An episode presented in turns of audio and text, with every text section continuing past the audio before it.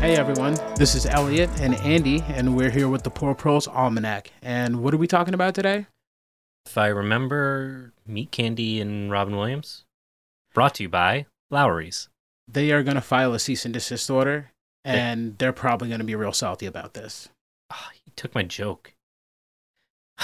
Well, there goes my... God damn it, I forgot it already. uh, my bacon salt pipeline joke is dead. I had it and I lost it. It's just gone. Much like Robin Williams. R I P, buddy. R I P. With that in mind, I guess we gotta go make that bacon. This episode is part three, I think, of our Silvo Multi-Species Pasturama series, where we've been talking a lot about grazing and a little bit about Robin Williams and a lot about bacon and all that in a forest setting. It was mostly trees. Mostly trees. Mostly trees, because it's silvopasture, so. As I've learned from Elliot, silvo means forest. Yep. And pasture, we don't actually know because both of us assume the other one would do it. I mean, I assume if you're listening to this show, you probably know what pasture means, but I'm sorry I let everybody down. Next time, I will do better. No pressure, buddy. No, this is, I, I got to do better. Elliot, I, you got to do better. I can do better. You can't, you must do better. Oh, that's positive thinking. That sounds kind of threatening, so. It's a little threatening. All right. So, in terms of the silvopasture stuff, uh, we had talked a little bit about the logistical challenges of, you know, doing things like multi-species grazing or in general just grazing in a forest setting or uh, trying to plant trees within a pasture setting, which can both be really, you know, daunting. So even though this isn't easy, it's important to remember the reason why it's not easy is because in a lot of ways we're trying to accelerate the natural process of the ecology. The one thing we don't have right now is time, and we got to do what we got to do. That's what we're trying to do here. In case I didn't say do enough, like Scooby Doo. Do do do. No more do do. Okay. So far, we've talked about species utilization and the ordering, and of course those rules aren't set in stone, but just a general framework of how to start thinking about these things. And we've also discussed some of the basics around tree choices that we've been interested in, specifically in how that relates to the local ecological conditions of our biomes, so that we help accelerate that forest succession while adding the benefits of the savanna landscape, which reflects a lot of what the indigenous forest management methods were done across the world. We covered a bit of this in the Prole Model series. If you'd like to hear more specifics on examples of how these systems have been in place and succeeded over the course of thousands of years, now we're going to get a little more detail-oriented in terms of how that could look for you. So if you haven't listened to the first Silvopasture episode, I'd say really go check that out. Yeah, it's almost like all the content from each episode springboards off the last episode. I've heard that like a thousand times, right? I haven't. Or is it like one hundred? Or is it nope. like thirty? I don't know what you're listening to. It's not this place. Fine. So we had talked about what silvopasture is, what order animals graze in, and what else? Brittleness, which means that livestock are really important in accelerating that process of nutrient return into the soil in certain ecologies, more so than in other ecologies, to keep the ecosystem from collapsing. So like brittleness, that's your like new Beetlejuice word where if you say it three times, you're going to become brittle. If I say it three times, Alan Savory shows up and tries to genocide my people. Ooh, that is salty. Brought to you by Lowry's. I think I just heard my phone ring. That's probably them. Uh, they yeah. calling you? Yeah, probably. Before we get into the episode, I do want to take a really quick second to talk about why it made a lot of sense to me to do the multi-species grazing episode with silvopasture. So while we did grazing in the past and we talked a little bit about multi-species grazing, and we could have done multi-species as its own thing and then silvopasture as its own thing, it felt really important to understand that in a forest, not only are we dealing with the complexity of different species that can be utilized by different animals in terms of, you know, the, the woody brush and, you know, the briars and low trees and cutting tree hay and all of these different things that are going to be utilized by different species we also have those multi-species within the pasture itself. So there's just so many dynamic pieces that play into this that it seemed really important to make sure that it was framed within the context of a silvopasture system. So ultimately, I think this is where, for most of us here in North America, at least in the eastern half of North America, this is like the natural state of a lot of the, the landscape here. So that it made sense to me, at least, to do it in this order. So if we're talking about managing forests for food systems and trying to align our management based on the natural systems around us, then by definition, those systems need those multiple species. And it's so important to tie those things together. So we're doing the complex systems talk again. Yeah. This is episode one. No, no, no, no, no, no, no, no, no, no. I've okay. heard this all before. Okay, fine. I see how it is. No one wants to hear me talk. I mean, if you do, you can go back and listen to previous. Ep- no, because we did a good job covering it, I think. That was our first episode, and we tackled a lot. Yeah. In case you miss my voice, go listen to it again and again and again. Well, I mean, that's part of the same conversation we're framing up. We're still talking about the same damn thing. Yeah, and people just don't get enough of it. They're just like, you know what? Give me that complex systems. Let's do it. Let's do it. Let's get into it. Let's get it. So with these uh, complex systems in our forest, one of the things that we're trying to really focus on specifically within the context of multi-species grazing is to utilize landscape resources more uniformly. And that's really what we want, is we want the full cycling of the resources within the landscape and to continue to contribute to the local ecology by passing energy from one species to the next. By the time the last livestock species leaves an area, there shouldn't be any odd patches of ungrazed plants and no dropped fruit or nuts that haven't been nibbled at it, at the very least. Pastures, because of this, will generally recover more evenly and ultimately need less finish mowing, which is particularly challenging when you're working within a, a forestry setting. You can't just bring in a big brush hog and chop everything down. And if you do, you're probably going to destroy some stuff you don't want to cut. So it's that much more important to make sure everything is eaten down equally. Otherwise, as we've all seen before, you'll have these tall weeds and the, the good grasses will remain short, or the forbs, or whatever it might be. And ultimately, because the only things going to seed are the ones you don't want because nobody's eating them, that ends up taking over your, your site, and that's not what you really want. So each species that eats different things uh, creates specializations and efficiencies. So while there are, you know, you could have a sheep eat a bunch of different things, it's not going to efficiently process certain plants as well as other species. So you're getting both benefits by using the multi-species grazing. And by controlling the setting, we can mimic all of this and accelerate that process. So let's look further at how the pairing of the forest ecology and the prairie together create a uniquely beneficial system for our animals. You might recall photosynthesis occurs under a pretty narrow band of temperatures, and grasses growing in the shade, generally you might think of as growing more slowly, even though that might be somewhat the case because of access to, to sunlight. Uh, they'll still continue to photosynthesize and grow, even when their full sun counterparts have shut down because it's gotten too hot. So when those days are ninety-five degrees and above, you're still benefiting from having the, the cooler temperatures underneath the canopy, while grasses in an open prairie may not be getting that same benefit. So in this way, we're actually able to accelerate and get the benefit of the trees growing as well as the grasses growing. Further, it's not just about that temperature that can shut down photosynthesis. If we think about the chlorophyll in a leaf, it can be really thought of as something like a sponge. And this sponge soaks up sunlight as fast as it can, while some of that sunlight is being turned into energy to make sugars and carbohydrates. At some point, as it's doing this photosynthesis, it hits a point where it can no longer convert more than a certain amount of energy into carbs and sugars. So the term of this maximum rate is being light saturated. And at some point, this extra energy gets converted into heat, which actually can slow down the photosynthetic process. Leaf temperatures can even become so hot that moisture loss can cause wilting and a further reduction in photosynthesis. Right. So you're talking about the herb drying out, and then eventually it gets hot enough where you can like burn it, get that white ash. You know what I mean? Yeah. So you're slow curing your pasture but nothing wants to smoke it.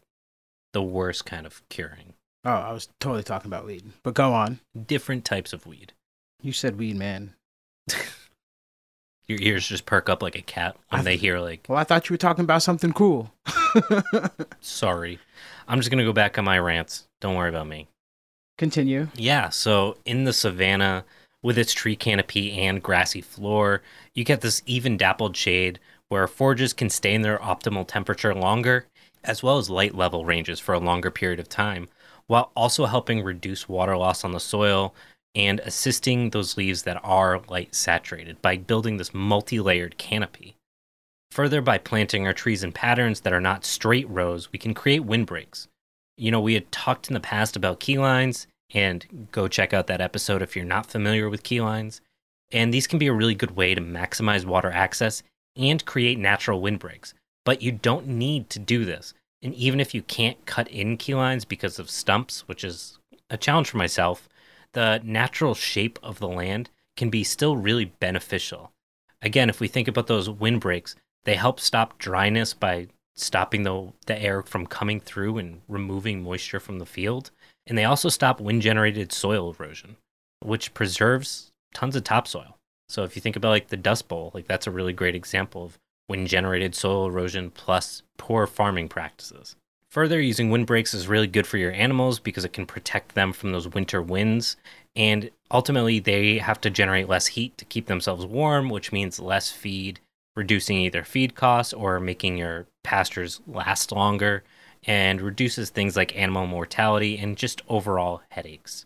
So windbreaks are really just this simple to understand, simple to plant, and simple to care for practice. I'm pretty sure we did a side episode with our prologues about windbreaks with the Osage orange and hedges, right? Perfect product placement, Elliot. Look at that. Three P's in a row. Got I'm it. So proud of me. We absolutely did. Before the invention of barbed wire, ancient trees called Osage orange trees uh, were planted in these really thick rows at the edge of fields to keep animals in or out and to break the winds that would blow across the massive farmlands. And not only this, but indigenous people use hedgerows to manage their controlled burns and things like that. So there's a long, complex history of using things like hedgerows, not just in places that people generally think of, like the United Kingdom, but even here in the United States. So let's transition from that to another kind of margin space, which is riparian buffers. So if you have access to a waterway, riparian buffers are something that are pretty common. So let's just define that if you're not familiar with the term. Uh, riparian zone is really that edge along the sides of a body of water. So the size of the riparian zone really depends to the extent on the size of the piece of water that you're dealing with. The land affected by, say, the Mississippi River is obviously going to be bigger than the like pond down the street from me. So like windbreaks, riparian buffers tend to be um, shaped in a particular way next to whatever that marginal space is. So with a windbreak, it's going to be this long, thin thing next to like a farm. And with the like riparian zone, it's going to be this long, thin space next to a river or a pond or a lake or whatever it might be. So that shape creates a really unique ecosystem and biome where you get this interaction between the, the water itself and the, the rest of the ecology, the landscape, before that riparian zone. So it's kind of a transitional space. Now, although riparian buffers don't necessarily prevent the original erosion in the first place, they do perform this really important function as like a mechanical filter, but not mechanical, and uh, like a sponge. Like whenever you have like runoff from like a farm or something like that because people are putting too much fertilizer in the, in the ground, or they have too many animals and the, you know, poop and all the other stuff is getting into the water.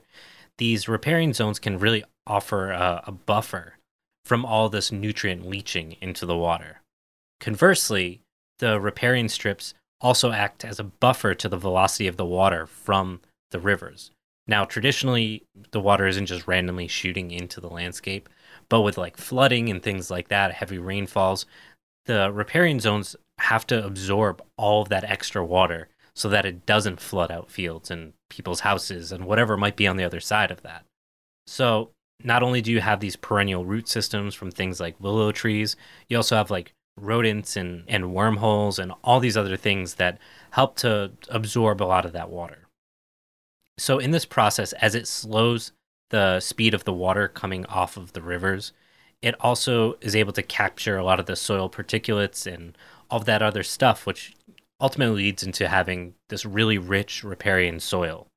These zones are really great for things like dogwoods and other fast-growing plants like willows, birches, sugar maples, and we'd even talked a bit about black walnuts being really great for these types of sites. And all of these things can bring really great benefits for wherever we're working. So even with all of these uses from the tree crops, there's a lot of other things that come out of the riparian zones like prairie cordgrass, which can be used as a fuel or a multitude of other things. Yeah, so I think one of the episodes that we did also highlights um, the importance of that edge space with the Satayama landscapes in Japan. Yeah, yeah, they understood the different layers of not only just the um, mountain, but the rivers that transected those mountains, and communities designed their food systems based on where they existed within those riparian zones and within the layers or the, the topographic heights of the mountains themselves. Right, making those terraces was... Uh... It was smart. It was great. Yeah. They created more. They they used, what, more area to, to make more of those edge spaces. Yeah, and traditionally, historically speaking, around river deltas is where farming has tr- always been until the last two thousand years or so. And it's in those spaces that people really learned to do those annual agricultural processes because of the fact that That was you had good soil and you constantly got these flow of new nutrients coming into these riparian zones, and you could just take that soil and continuously get good food out of it and with very little work. Cool. That's pretty neat. Yeah, it's a love story. It's a tale as old as time. A tale as old as time. Is that Beauty and the Beast? I think so. It's not Fern Gully. It's definitely not Fern Gully. Robin Williams would not sing that. Oh, well, he might actually. I, I I don't know. I got confused. Was he in that movie? Fern Gully? No, Beauty and the Beast. No, that's okay. The joke. He's just Robin Williams. We keep bringing up Robin Williams. Dehydrated Robin Williams, brought to you by Lowry's. No, no, no, no, no. Free range pigs on Robin Williams. You're about to get a phone call again. Probably. So yeah, obviously all this sounds complicated because we're talking about these different biomes, their different utility, utilizing multiple tree crops and multiple species, and we just keep, at least to me, feels like we keep stacking things on this and making it more and more complicated because we keep saying, hey, we've talked about all these things, well, let's add one more. So while all of this stuff sounds really scary, one of the biggest challenges I think for a lot of people is saying, okay, I understand all of these concepts, but how do I do this and also like understand it within a linear space? So, you know, if you're planting, say, ten chestnuts for their future size, they might be twenty-five feet away. Those trees might only be four feet tall today, and the rest is just grass, and maybe you don't want to take the risk that animals keep damaging them, so you don't want to run any animals through. So what do you do? Like, that seems like a giant waste of time, and, you know, it's the one thing we don't have. Like, you don't want to wait ten, twenty years, depending on exactly what you're planting, to actually get a, a harvest out of them. So, like, what do you do? And one of the simplest agroforestry techniques to understand is this practice called alley cropping. Alley cropping is the growing of a row of trees or shrubs, or maybe even both, between annual crop fields.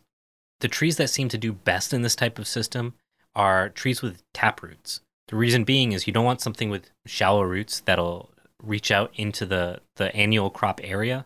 So between those trees, you want something that's going to go down, because then they're going to be competing with whatever your, you know, high production annual crop might be, whether that's asparagus, which is not an annual, but um, is commonly used in these systems, or tomatoes, or whatever it is. You don't want something that's also going to compete with those for those nutrients and water. So there's a couple ways you can help your trees not have these problems. And one of them is to use a subsoiler along the row of trees every year, starting with the very first summer after they're planted. This clips any of the young roots that attempt to go after those crop nutrients. It keeps roots within the tree row, and it really encourages them to dive in deeper. If you wait until the tree is older before subsoiling, those roots are much bigger and can cause a lot more damage because of that practice. Yeah, so you got to get them young because you can't teach an old dog new tricks. I'm never going to get these farming metaphors right. I sound downright creepy. You got to bark up the right beehive with your goats. I, I don't know. I got nothing. Sorry. I was hoping I could come up with something that sounded fancy, but not. We're both terrible farmers, no. is what this is. Yeah, don't don't hire me to farm. That's the lesson here. Don't listen to anything I say. You failed miserably if you're still listening right now. I'm going to return these overalls. Fine. So when we do these uh, root pruning of the alley crop trees every year, it, again, helps them dig their roots deeper and keeps your annual crops doing really well while these trees start to get a little bit bigger.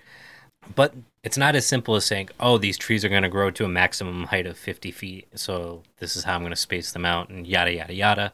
As we had talked about in previous episodes, the especially the forest ecology one, I think it's like episode six or something like that, that um, the, the site conditions can really dictate how big that tree is actually going to be. That's why when you buy a tree, it'll say maximum size, forty to sixty feet or something like that, because those local conditions will really dictate based on soil type, you know, where the water table is, where you are in terms of like a hill, if you're what north, south, east side, and all those different things can impact what that maximum possible size is for that tree. And further, as we think about these tree sizes, we have to start thinking about with that tree size, how big of shade is it going to throw? So that shade density is really important, especially when we start thinking about the orientation of the rows. So there's actually been some research on this from the University of Missouri-Columbia that have shown that in the northern climate, trees oriented east to west show slightly greater tree crop yields, but they're not necessarily statistically significant, which means they exist, but they're not something that's going to make a meaningful change in what you expect to harvest based on all the other things that can impact your total harvest. So on a, say, like square flat field, it might make sense to orient the tree rows that way, but in most of North America, with all of the other things that exist, the landscapes, and all those other challenges that come into play, it's not that important, and it's really important to think more about stopping those wind tunnels. So considering prevailing winds, it's more useful to think about these wind breaks, and of course, with those key lines, that's where you can get that ideal shape. Yeah, I got a wind break for you, you windbag. Are you saying that I am wind, or are we taking a break? Nah, man. Why would we take a break? Hey, you. Do you like food? What the fuck? Do you like being alive? Ah. Uh, do you like guns? How did you get my... Then what the fuck are you doing? Why aren't you listening to the Poor Proles Almanac? Who are you? The Poor Proles Almanac talks goats, guns, and country, not music. Uh, learn to shear sheep twice as fast as your ass. Hold on. Smash that subscribe button on the YouTube to watch their how-to videos and content, and visit the website at poor pros dot com to learn more. Dude, just get the fuck... Well, that was awfully suspicious timing, Elliot. Quote-unquote windbreaks, Elliot. Yeah, so where were we? Windbreak-ins? Windbreak-ins. What? What? I didn't do it. What? What didn't you do? Whatever you said. Okay. So, no windbreaks.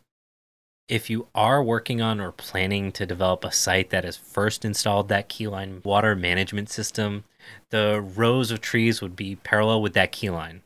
So instead of having straight linear rows of trees, the trees will instead kind of gracefully sweep along the contour and would essentially reveal that natural shape of the landscape as it relates to the water table. If you're interested in that, we did a whole episode on it, like I said. The important thing to note is that the keyline rows of trees would still be parallel, as in each curving row maintains its distance from the other rows. Their crowns should cast a dappled shade, and again, if you think about the needs of the grass, you want to keep the shade between forty and sixty percent to keep those dark, lush pastures. As the livestock move through the system, they're almost always in partial shade. There's no need to bunch up under one tree when there's a really hot day because the shade is spread evenly.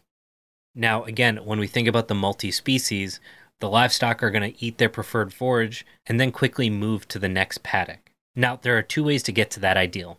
One, as we previously mentioned, is to plant trees in your pasture. For an already existing rotational grazing paddock system, all that needs to be done is to plant a row of trees alongside the currently existing permanent fence. The flip side, which might seem easier but is in many ways more difficult, is working with an older forest. Sometimes folks don't like the idea of cutting down trees in a forest just to plant other trees, or in general thinking about bringing in animals that might damage that understory. It's worth remembering that a very large percentage of the forested land in our United States is not really a functional forest. The original forest is long since gone, and the trees in existence now are usually grown with invasive species such as honeysuckle, multiflora rose, European buckthorn, garlic mustard, and Japanese barberry, just to name a few. And often, even if some of the canopy is native, they're almost universally homogeneous early succession forests filled with fast-growing, low-producing trees, like my farm. I have primarily white pines, which is whatever. I'll say that. um, there, this is not obviously a claim to say we should go grazing in old growth forests or anything like that. Um, if, if you happen to live someplace where those things exist, like, don't do that. But uh, for most of us, that's not the case. For many of the non-forests that we're talking about, they were former agricultural fields that have been long since abandoned. They're mostly being suburbanized at this point. So while these former agricultural fields have been abandoned and these forests are starting to take over, it may be hundreds of years until they're really a true closed canopy forest. But for now, they're just this tangle of briars and, again, all these invasive species that provide very few ecological services aside from making oxygen and providing habitat for some birds and raccoons. And that doesn't mean you don't keep anything, like we were saying about hedgerows. There is some utility, but not at the scale that it exists today. So without grazing or periodic fires, as traditionally these landscapes have been managed, the underbrush has grown up in these former grasslands, uh, much of it regeneration of the overstory, which are often trees trapped, unable to progress in the natural forest succession because of those previous clear-cutting periods when forests had been cleared for agricultural practices, regrown, and then cleared again, and then regrown at this point.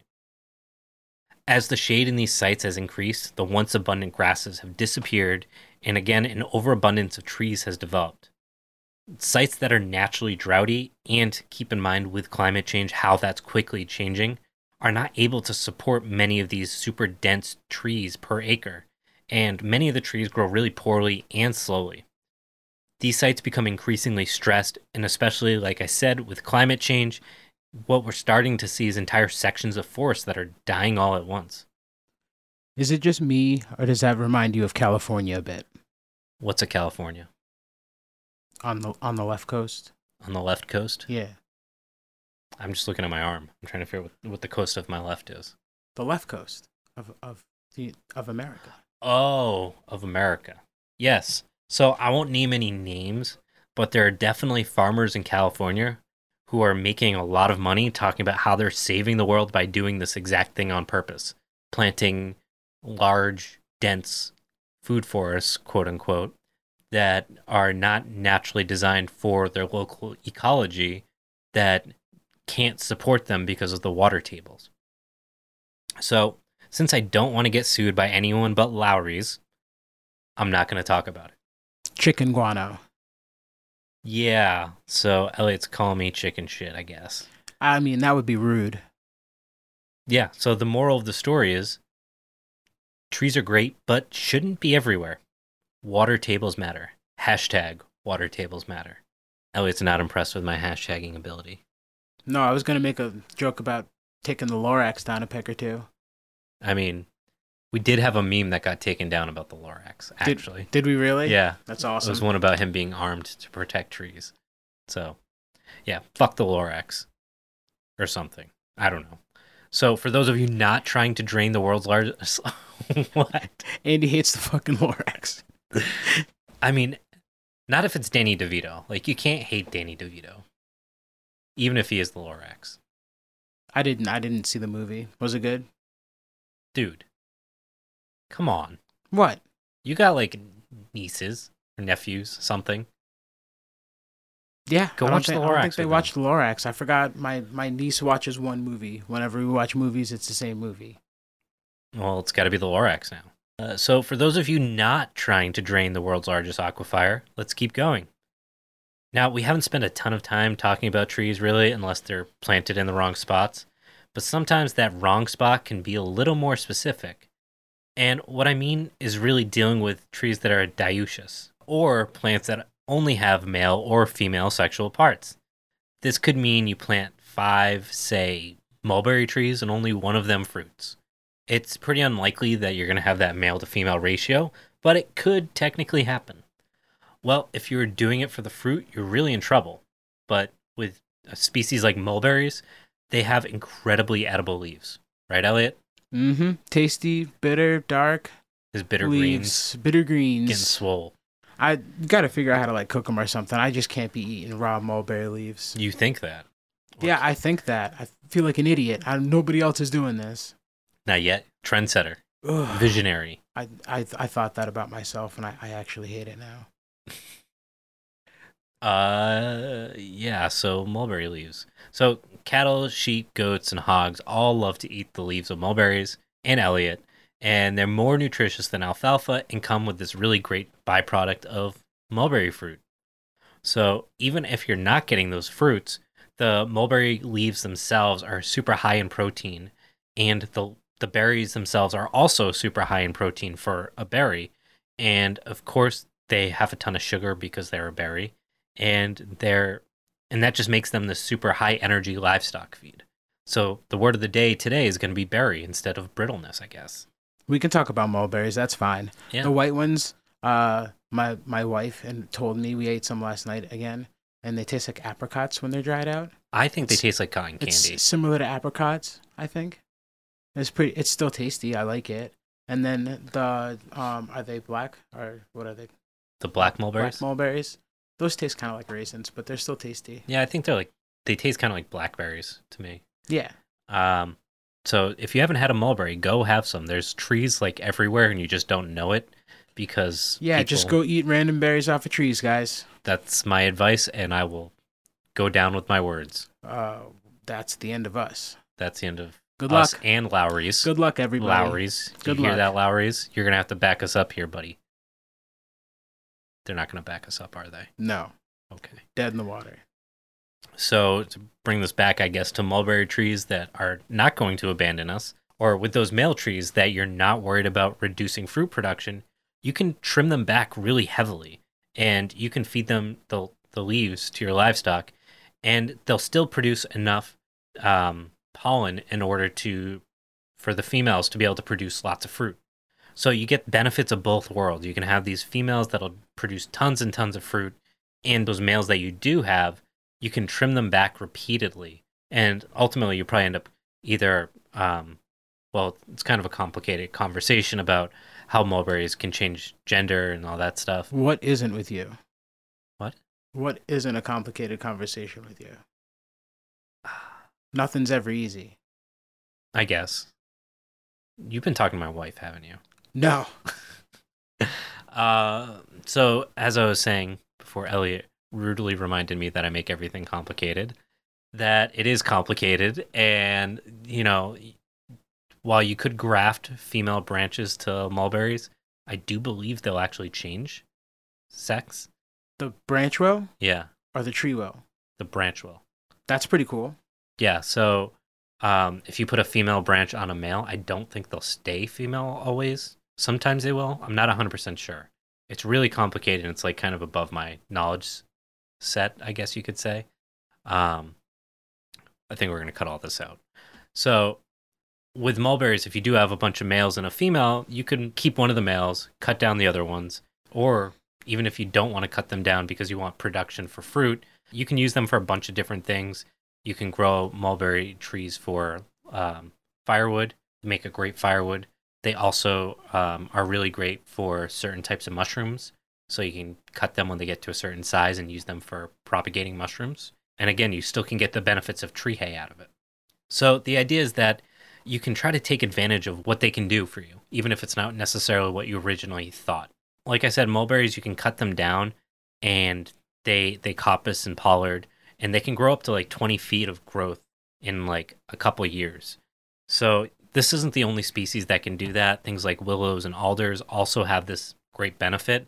And there's tons of different species that are particularly good for things like animal browse. So black locust, honey locust, maples, and birches are all really great trees that have multiple benefits, but can also be used for tree hay or tree fodder, whatever term you might use. Of course, it's important to keep in mind your local ecological conditions and what are native species, especially keystone species that you want to keep around, like oaks, which I don't hear getting talked about very often in terms of like food forests, but are particularly important for local ecology. And at this point, we have a sense of some of the trees and the row structure and the orientation of how the animals graze the site. Our goal is to mature into a near closed canopy forest. Again, keep in mind that the livestock forage needs at least forty percent light to thrive, so we don't want it to get too dense. And again, it's important to think about how we're going to manage those trees. Are we traditionally going to be cutting them down, trimming them, or are we going to let them get to that full full size? And are we going to shape them at all? So there's a lot of different things that go into how big that tree is going to be and how that's going to impact things like shade. When it comes down to the grasses, aside from a few rugged sedges, not many do well in a densely shaded environment, and it's something that there hasn't been a lot of research done to to selectively breed for any of those things. So there's a long way we have to go in terms of figuring out what kind of grasses and forbs we can put in these types of sites. So while grasses may grow in some of these spaces, there's definitely going to be parts that just it's not going to work and you're not going to be able to have grasses. Okay, so what about that trickier flip side? And if we're working in a pretty dense forest or an old forest and we're not trying to get rid of any more trees. So if you've got this really dense area, say you've got some black walnuts and there's like this underbrush of pawpaws that produce tons of food, but gets this really dense shade between the two trees. Um, one of the things you can think about is bringing in things like mushrooms. So mushrooms do really well in darker areas. And again, you can utilize some of what might be considered a quote-unquote waste product, those logs that are smaller that can bring in another phase of the cycle of life, essentially. And the and essentially what I'm talking about is like the decomposition cycle. So obviously our livestock don't have that much interest, although watch out because ducks will. This is something that can be particularly useful in like your northern parts of the site where you might have that heavier shade. And if you're planting your larger species on the north to reduce shading across the rest of the landscape, you're really maximizing your shade in one particular part, so the rest of your site can get more sun. The idea is that instead of hunting for edible species where nature might put it and having to go foraging all the time to find these types of things, by managing the forest this way and intentionally creating the conditions for things like mushrooms or other, you know, cool loving plants that grow out in the wild, uh, we're we're bringing that into our farming system. And in doing this, we're really doing what's quintessential to being human. We're we're managing a landscape to allow it to do its thing, but within this uh, framework that we've put up based on the site's natural conditions. We're we're helping it maximize its utility while being pretty hands off, really. And that's that's pretty important when we start thinking about, you know, managing a site and not just necessarily using domesticated animals. Yeah, you hear that, guys? We finally domesticated the wild Andy. Andrew. Andro, which is the Greek prefix for man, so that fits. This works out. He-Man. Am I He-Man? It's getting, my hair's getting long enough. Burly. I don't remember him having a beard. Or a suit. One hairy mother, you know, you're hairy. Harry Mother Clucker. Yeah, I believe that's, that's the right phrase. That's right. Uh, so, like, for example, while I'm not domesticated, don't worry, uh, that doesn't mean I'm against domestication. And when we talk about these things like managing landscapes, nature might only plant, like, a handful of ramps in a particular area. But if we use things like intensive beds, we can make that into thousands of plants per acre while also having a tree crop that's natural and appropriate for that site and we're maximizing the benefit underneath it. The same with mushrooms. Now, nature might scatter a few puffballs here or there, or morels or whatever, but we can, as a forest farmer, create the conditions to produce large quantities of these things in a really small space. So while planting specific species uh, and running domesticated animals that fill natural spaces and ecological systems, that's not all we can do to be, well, human in our ecology. We can do below the soil what we do above and help accelerate and mimic those natural systems. One of the things that we can do is think about, how do I bring in the what's called indigenous microorganisms into my site?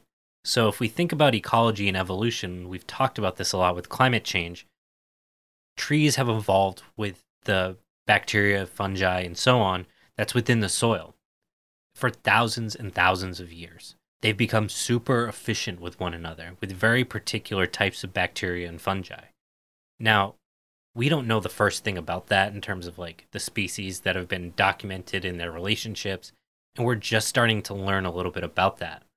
But what we can do, even if we don't understand the full science behind it, is take the natural bacteria and fungi that are around trees out in the wild and bring them back to the species that we have on our site.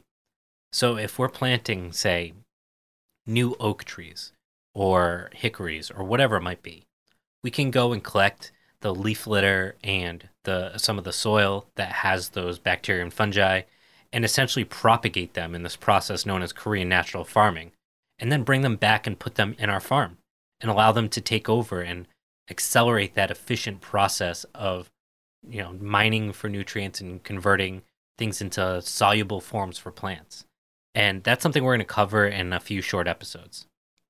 Hey man, it's a little bit too early for us to be getting into the next few episodes, so why don't you take a breath and we'll finish silvopasture here. Yeah, you're right. I think I'm going to let the uh, sponsors talk for me.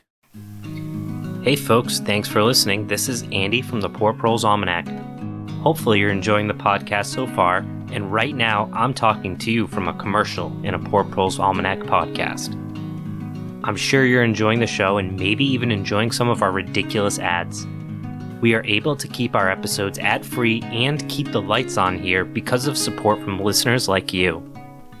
If you think we're adding valuable perspective to the subjects of agriculture, ecology, climate change, and politics, then please consider giving us some support on Venmo, Ko-Fi, Patreon, or PayPal, all of which can be found at our website, poor proles dot com. Please, don't make me go to Jeff for money. Jeffrey, Jeffrey Bezos. Jeffrey, Jeffrey, Jeffrey, Jeff, Jeff, Jeff, Jeff, Jeffrey. Jeffrey Bezos. Who the fuck is Jeff? It's Jeff. You know, G-off. Never heard of one? Nope. Well then, Mister Robin Williams. Brought to you by Lowry's. I heard of that to... guy. And I also heard of that guy. Lowry's? As uh, a guy? I'm, well, that salty thing is salty. What if my pig's name is Jeff? Oh, now I have to get a pig named Jeff. And then I can slaughter it. Jesus. That got real dark. Are we really going to make our own meat candy? Because that would be awesome. Jeffrey Bezos. Oh, I'm going to name my pig Jeffrey Bezos. I'm going to one hundred percent do it. I'm going to make Jeff Bacon. I'm pretty sure. Jakin. I'm pretty sure you're gonna get outsmarted by a pig. Gonna? Yeah. Already have. Don't worry. uh, Terrible farmer. Why? Terrible. Nobody listen to him. No, I am the worst. So speaking of things that fuck with me and fuck shit up, trees. Am I right? We've messed with them for a long time, and you probably know this process by the term cultivar. And this is one of my favorite weird esoteric soapboxes to get on. Oh, man. I'm getting Andy a stool right now. Stand up. Want to know what's wild? Every cultivar of the fruits and nuts that we've ever eaten that's like a named cultivar is a cutting of a cutting of a cutting that goes for, in some cases, hundreds of years, because you can't let them crossbreed or you're going to lose that specific flavor, resistance, whatever it might be. So what that means is, genetically speaking, biologically speaking, that fruit tree, that apple, whatever it is that you eat that's been around for four hundred years, that heirloom, whatever, that evolved with bacteria and fungi and bugs and pests and parasites and all that stuff from three hundred years ago, four hundred years ago.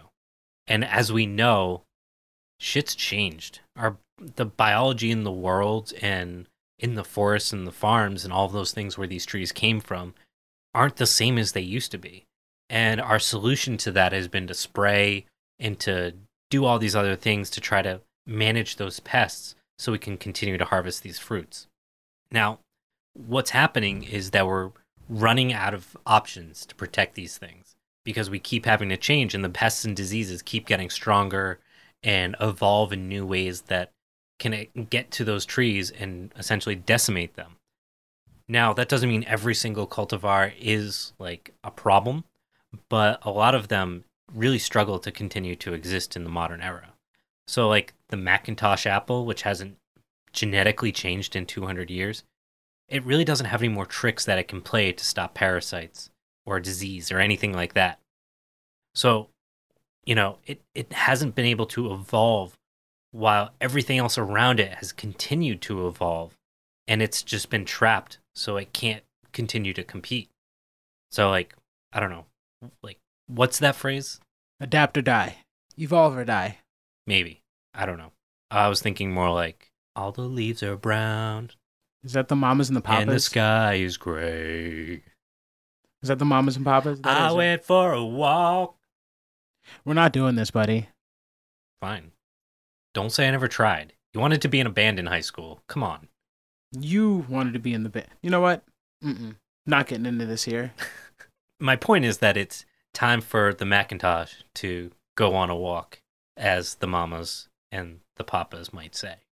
Wow. That was a great end to that rant about heirloom cultivars. Didn't see that coming, did you? No, it came out of nowhere. I didn't know what you were going to say. So it's time to bring the apple back into this natural stream of the evolution of life and, you know, discover those genetic variants that are resistant to pests and diseases that exist today. And in order to do that, we need to start thinking about planting seedlings and allowing that, that genetic uh, diversity to flourish and to naturally deal with these issues that exist. So you're saying pests and disease are good? I'm not saying they're good. I'm saying they're a part of the system, if that makes sense. And trying to pretend they're not is, it's not going to be successful. Yeah, you try selling that bit nowadays. Yeah, no, I'm just going to make podcasts instead. Hear, hear. If you're trying to do these seedlings and your particular apple tree that you seed gets infested and dies, then it's not a variant you want. So, oh well. And unfortunately, that's part of the game. And you should probably plant like a bunch of seedlings so that, you know, you you can just accept that some are going to die. And if you're short on space, you can actually grow seedlings in really tight quarters and also graft them and start to accelerate that process. But that whole grafting process and thinking about genetics is probably an episode for another day, but just something I want to like put in the back of your mind, much like Lowry's. Of course, it's another episode. We got episodes coming out the wazoo, y'all. You know, you say that like you don't love it. You just want to spend time with me and talk about plants. Yeah, I'm having a great time. Listen to the words, not the tone. I'm having a great time. He's having a great time. I'm having a great time. Yeah. Help. Help me. Don't. I'm in a small room in a basement. Shh. Just butchered some chickens, and that's not a euphemism. No, it's not. So what does all this look like, and not Elliot in a basement? I, I think this is where people tend to get overwhelmed as to how to put all this stuff together. We're not just talking about, like I said, the fruit trees, the nuts, the grazing, the grasses, the shading, these marginalized spaces. Thinking about heirlooms versus, you know, bringing in new cultivars that we can create ourselves and grafting and selection process and all of these things. It's a lot. And you probably notice at this point, we haven't really gone too deep into these specifics because it's important to get a good handle on the basic fundamentals of what these things should look like, what to be aware of, and to just know what you don't know as we try to figure out some of the logistical challenges of building these systems and encapsulating all of this in one place. We can space our trees out based on the variety we choose, site conditions, and what our plans for those trees are. And are we looking for trees that are going to be dropping fruit or nuts, mostly for animal feed, or is the animal feed just an added perk to something that feeds us? How much tree hay are we cutting? What what is the shape of the tree when we cut it, and how will that impact light penetration, which impacts not just the grasses, but also the fruit itself, if it's a fruit-bearing tree? If we're planting things for tree hay, we might plant them only six inches or a foot apart, while if we're planting them for wood or whatever it might be, we might want to space those out a little bit more. And all of this kind of ties together and is a little bit more of a complicated conversation that starts with understanding these fundamentals. So the following two episodes will be covering some of this content on managing the trees themselves, specifically around tree hay, coppicing, and pollarding. So don't be frustrated if you don't have those answers yet. But your goal should be around what the ecological system where you live should be and how that could impact what you would want. If you want, say, to grow meat, which animals are best for the local ecological conditions, and start with the species that'll eat the trees that already exist or can exist on your site. So your list of eighty trees that you might want on your site will probably whittle down to about fifteen or so pretty quick. And again, that plays into how large they get. Why are you growing them? Are they local to your ecology? How will they do with the soil type that you have? And so on and so on. Further, depending on what part of the property, wet places, dry places, shady places, and so on, you can start to align your trees with the natural conditions there. Lastly, think about your nut and fruit drop periods so that you can move your animals through so they can either harvest the cleanup when unhealthy fruit is dropped before the harvest to reduce infections and pests, or if you're planning on running the animals through to harvest all of the fruit because you don't really want to eat it. Obviously, now you can see how stacking these things and our understanding of the site conditions on grow capacity and how all these things can play together. We've covered this content a bit in the Designing Food Systems with Scales of Permanence episode, specifically around the layout component, so if you'd like a deeper dive on that specific piece, go check out that episode. And once you've got all that figured out, then comes the fun part, trying them. So, for example, on roughly an acre, you could run two ewes with lambs, a ram, ten ducks or so, ten or so chickens, and about five turkeys. That's just around one point two A Us, and that's animal units, and that's roughly, theoretically, should be around, on a good site, one A U is about one acre of animal weight that the site can carry. And of course, a lot of that depends on how you're developing these figures. I think we're going to have to give people a heads up to grab pen and paper, and there might be an alarm for animal algebra. There is a test. This has to be hard to like listen to, though, and keep all the numbers in your head. So maybe people can write it down and make sense of it or something, because I, I I couldn't do that. Elliot failed the test. He's trying to just make make you feel better when you fail it, I too. fail it every time. You he know, starts you talking about like, A Us. You were good in high school, and I wasn't. So come on. I, you should you, be knocking it, me out. It's, it's use it or lose it. I worked at a bank for three years. So you lost it at the bank? Yeah. Work, working at the bank was terrible. Don't work at banks. Just burn them. They just want you to lie and lie and lie. I couldn't take it anymore. Brought to you by Lowry's. Lowry's. I'm, I'm still salty about it. He's salty A F. I am. Messed me up. But ho- hold on. Going back to the animal algebra. When you rattle off a bunch of numbers, do you think people can really keep all that in their head, or do they just listen to your sultry voice at that time? Mostly my sultry voice. But when they do want to listen, I think it just kind of, it's not about necessarily remembering the numbers, but just more like contextualizing like what's capable.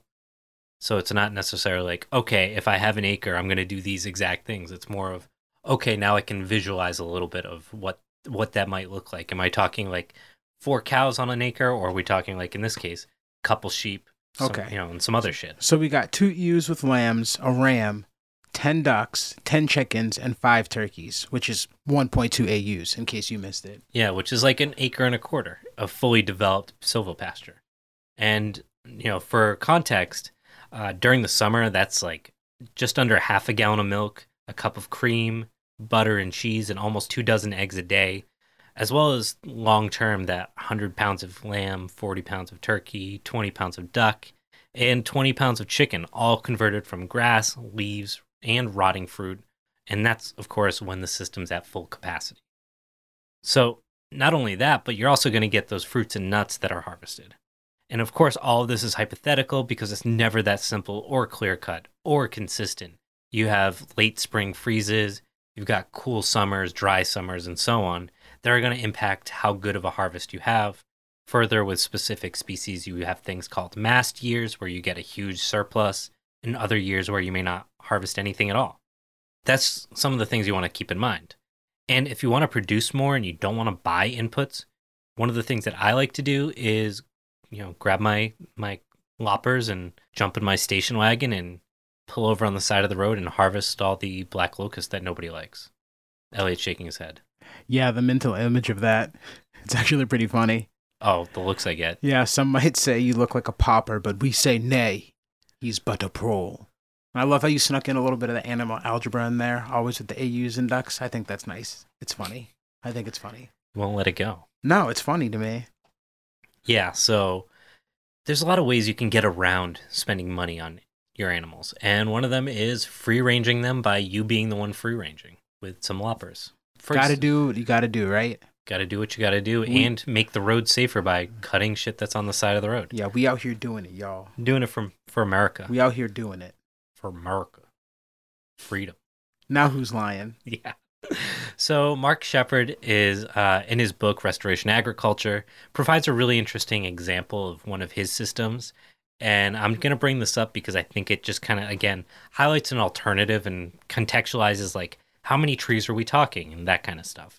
So he proposes a one acre field that's nine rows of edible woody plants with a twenty-three foot wide alley between each row. These rows would be planted as followed. Five rows of chestnuts planted twelve feet apart. Beneath each chestnut would be a row of red currants planted below and one grapevine trellised on each chestnut tree. Four of the nine rows would be an apple and hazelnut row with apples planted every twenty-four feet and hazelnuts as an understory. Raspberries would be planted on the south side of the entire row and one grape trellised on each apple tree. The spatial arrangement would result in the following for one acre. thirty-four apple trees, eighty-six chestnut trees, one hundred twenty grapevines, two hundred eight hazelnut bushes, four hundred sixteen raspberry canes, and five hundred twenty red currant bushes. L H, I think I broke him. You going to bring in tree algebra just on the test? This was the extra credit. I'm out. I'm out. I'm not. No more tests. No more t- hashtag. Is my nose bleeding? Like what? That might be chicken blood. So... personally, I wouldn't do it this way. I'm not a big fan of the vine suggestion for reasons I've covered before. But again, I just wanted to put that in context and give another example of what could be done with an acre. In this example, he said it would produce five point nine seven eight million calories per acre, nearly double what a high-yield optimal cornfield would produce, which is by far the most calorie-dense monocrop grown today. That five point nine seven eight million calories is enough to feed eighty-two people for a year at two thousand calories a day, while not requiring, theoretically, a drop of insecticide, herbicide, or risk of late freeze or early frost, and relying primarily on trees that, once established, will be in place for hundreds of years. So, interesting claim. Further, these systems could be put in place in lands that are considered otherwise not able to be farmed, steep landscapes, waterlogged areas, and so on, where utilizing the right trees for the right place can not only thrive, but provide new diversity for our food systems. Yeah, not a Taco Bell in sight, right? But it still sounds nice, actually. We're going to do an episode where we make like a farmer's crunch wrap, though, because that sounds awesome to me. And I also just got hungry. We're going to make some mulberry leaves. We're going to stuff them with acorns, acorn flour, or maybe we'll shred some mulberry leaves. We can make a tortilla out of acorn flour. With mulberry leaves. You're getting more protein, Elliot. Well, I mean, we got to have something to hold the crunch wrap. The leaves. That's what they're there for. They're like the, uh, like, you know, the lettuce wraps, except it's mulberries. I want my leaves in there, though. It's okay. Got to be like a crunch wrap. Like, I'm going to make a crunch wrap. I can't think of a good mulberry crunch wrap pun. Sorry. I'm terrible at this. You're now talking about puns. I'm talking about, like, actual food. I mean, both. Listen, I don't joke about my food, Andy. You hear my serious tone? I'm using my serious tone now. I want my farmer's crunch wrap. You get your farmer's crunch wrap when you pass the test. I'm going I'm going to stab somebody with a number two pencil. But not number one, because you failed the test. Oh. So at this point, we've probably got your brain firing on all cylinders. Elliot has definitely got smoke coming out of his ears. And hopefully all of this is starting to tie everything together that this whole podcast has been about into one general cohesive narrative. In the next episode, well, actually, that's not entirely true. The next episode is going to be an interview, but in the following episode after that, we're going to dive into some of the tree management pieces that we've been hinting at. Until next time, I'll be trying to get Elliot on board with his Mamas and the Papas a cappella mulberry Lowry's group. And maybe we're going to make some acorn tortillas with some mulberry. I don't know. I'm running. Acorn tortillas. Acorn tortillas yeah, with Robin Williams sauce. I can't think of what else to do with acorn flour. I hope it. If anybody have any experience with acorn flour, let yes. me know. Or I would like to know if you can make tortillas out of it, because I'm going to do some legwork and make a no farmer's way. crunch wrap with whatever I, food I find in Andy's backyard. Do you know how much work it is to prep acorns? Yeah, that's what I said. I'm going to do some legwork. I literally cop, oh, like, yeah, claim that first. Yeah, I'm gonna, it's going to be some it. work. Oh, yeah. I hate it. All right. Well, I'll, I'll do it. Oh, God, somebody save me.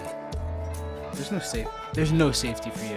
There's no safety? You're a poor farmer. You're going to be chasing your smart pigs and smarter ducks. Pigs are... Yeah, no. Are you asking if pigs are ducks? No, I said you're going to be outsmarted by your pigs and ducks. Oh, yeah. That you're, the ducks already do it. So. You're a, you're a poor farmer. Yeah, so. This is a poor, poor, poor, brown, we're poor proles. And the sky is gray. And the sky is gray.